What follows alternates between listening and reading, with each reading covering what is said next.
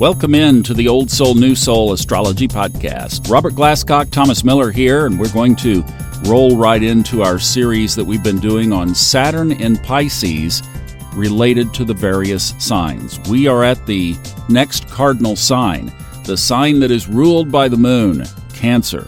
So, Robert, for Cancer risings and Cancer sun signs, how do we think about Saturn as it's transiting through Pisces? Ah, transiting Saturn in Pisces is in a closing trine to Cancer Sun or Cancer Ascendant. It's in the ninth house position for the next two years. It enters Aries in May of 25. This period in a Cancerian's life, Cancer rising, Cancer Sun, is so prime for spiritual and psychological and metaphysical growth on the one hand. Second of all, that translates into what is referred to as higher knowledge in the sign of Cancer, in the sign of Pisces related to Cancer. So, in that ninth house, a lot of Cancerian people may, especially depending on their ages, but even older, be thinking about taking some courses or even going back to school to get some kind of certificate, degree, diploma. They're they're searching for a deeper, higher knowledge that can make a difference in their lives, really on every level. It's a, a change in their whole thought processes. Some of this is spirituality. They may find a religious group, for example, that has tremendous appeal to them, and they may join that.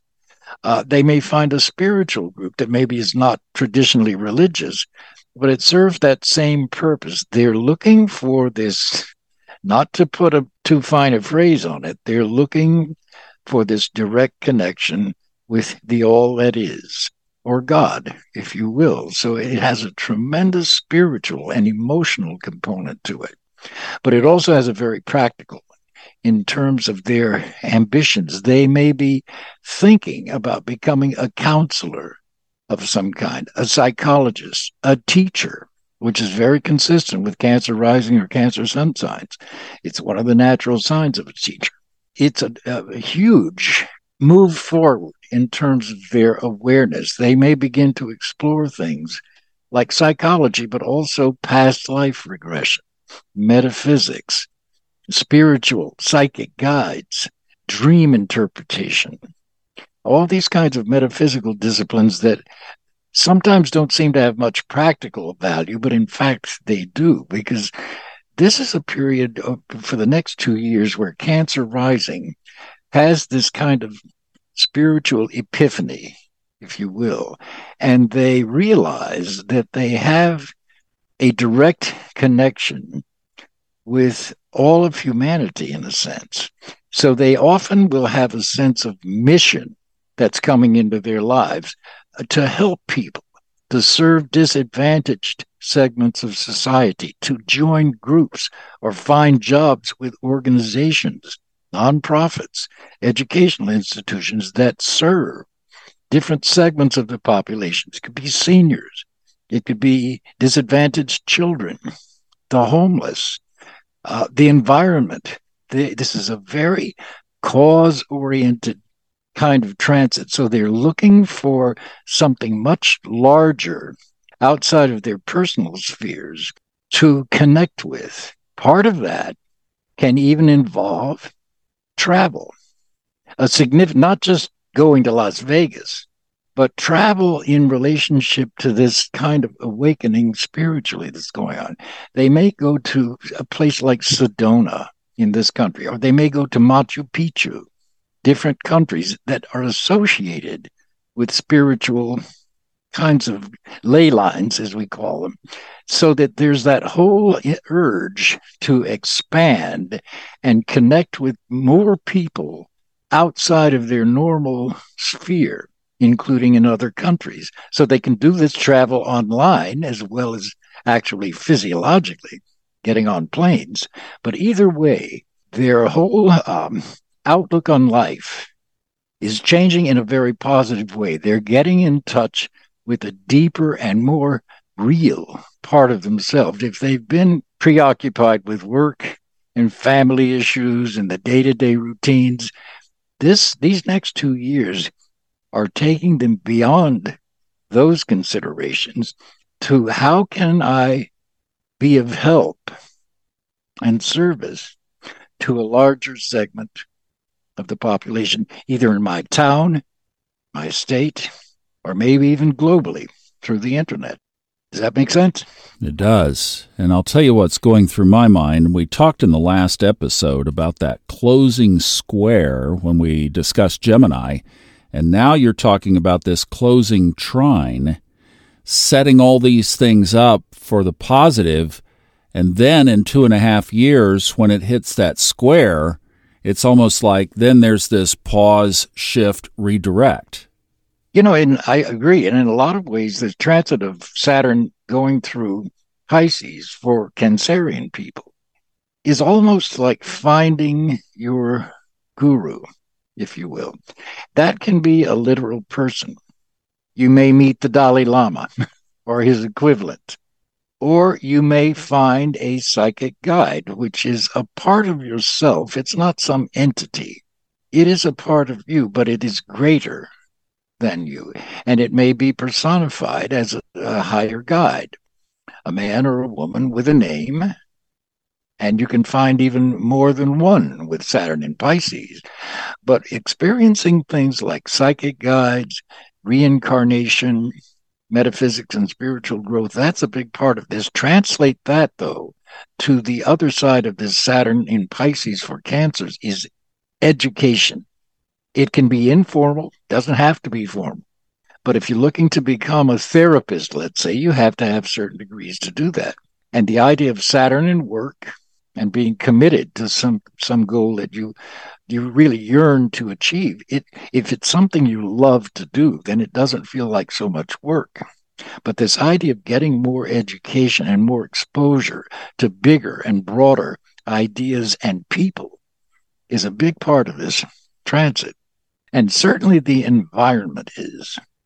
Getting actively involved in any environmental issues, as well as animal rights, indigenous people's rights, on and on and on. So it's both an emotional and idealistic and frankly spiritual kind of transformation that's going on here. It's a wonderful position yeah. for people with cancer rising. Really is. I'll tell you, I cancer in, and I don't like to bring this in too much, but in my own chart, cancer sits at the cusp of the second house with no planets in there.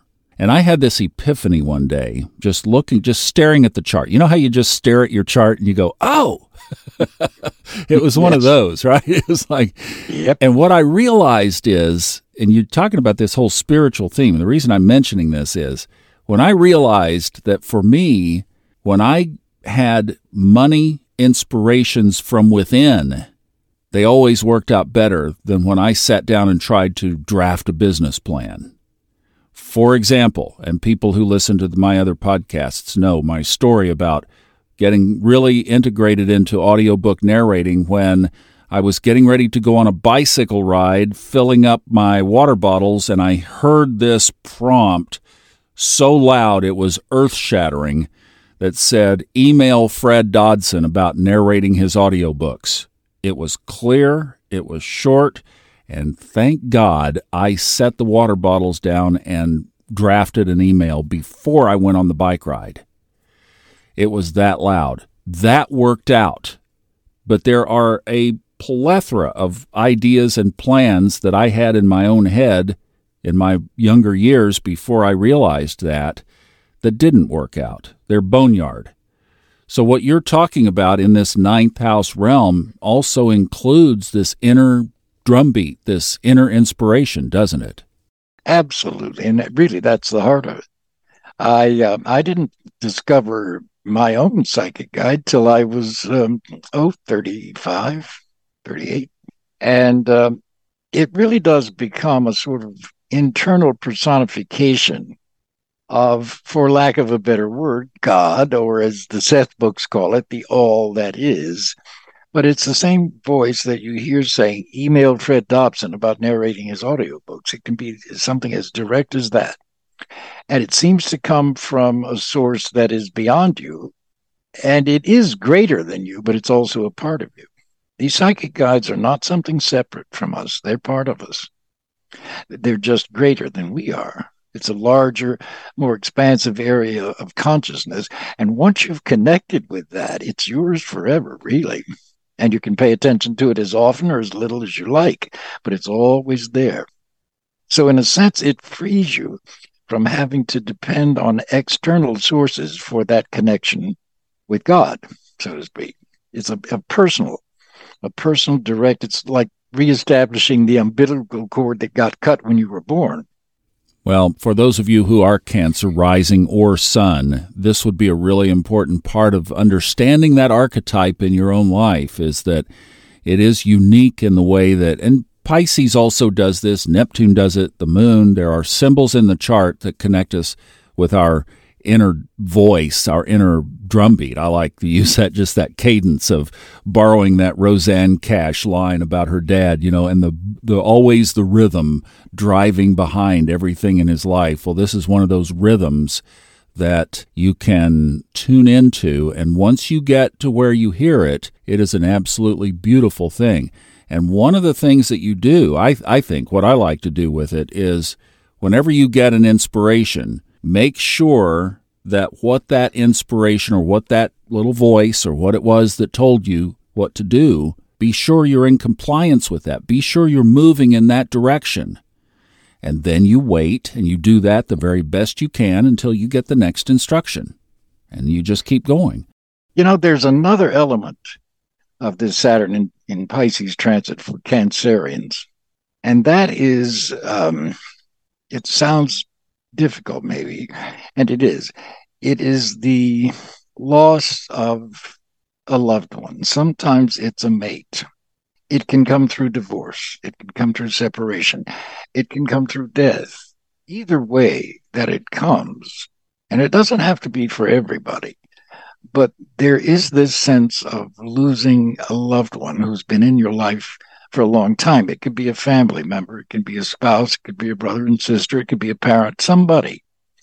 Uh, and be, the reason for this is to make you realize where did they go?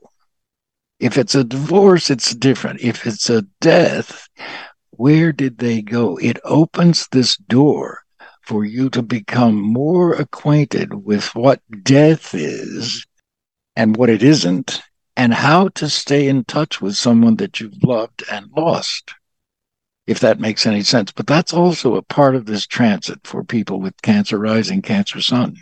Very interesting. Well, this series is amazing. I mean, Robert wanted to do this because it was coming up so much in his readings, and that's why we're doing the Saturn in Pisces series because it is such a drumbeat for all of us. Cancers, you have an extra advantage. You have that you have that antenna to the home office, as my buddy in Colorado Hemet loves to say. And we so much appreciate you listening. We have a plethora of stuff in the show notes, including our shop where we have t-shirts, coffee mugs, journals, Robert's reading link is in there, and much, much more. Everything we have going on here is there in the show notes. Thanks so much for listening. We really appreciate you. And if you like what we're doing, please leave us a favorable comment in Apple Podcasts if you're listening from there. We'll see you next time on the Old Soul New Soul Astrology Podcast.